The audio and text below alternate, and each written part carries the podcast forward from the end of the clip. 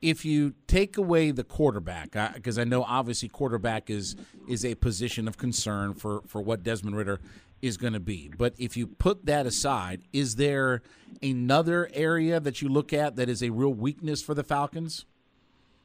Well, I mean, I think we touched on. Uh, pass rush, just making sure that you have enough pass rushes. In today's game, you have to have two, maybe three pass rushes to, to compete at a high level. The Philadelphia Eagles last year had a million pass rushers contribute to their over 70 sacks. Uh, the Falcons need to make sure they have multiple guys that can get to the quarterback and get to the quarterback when everyone knows they're hunting the quarterback. That's the difference.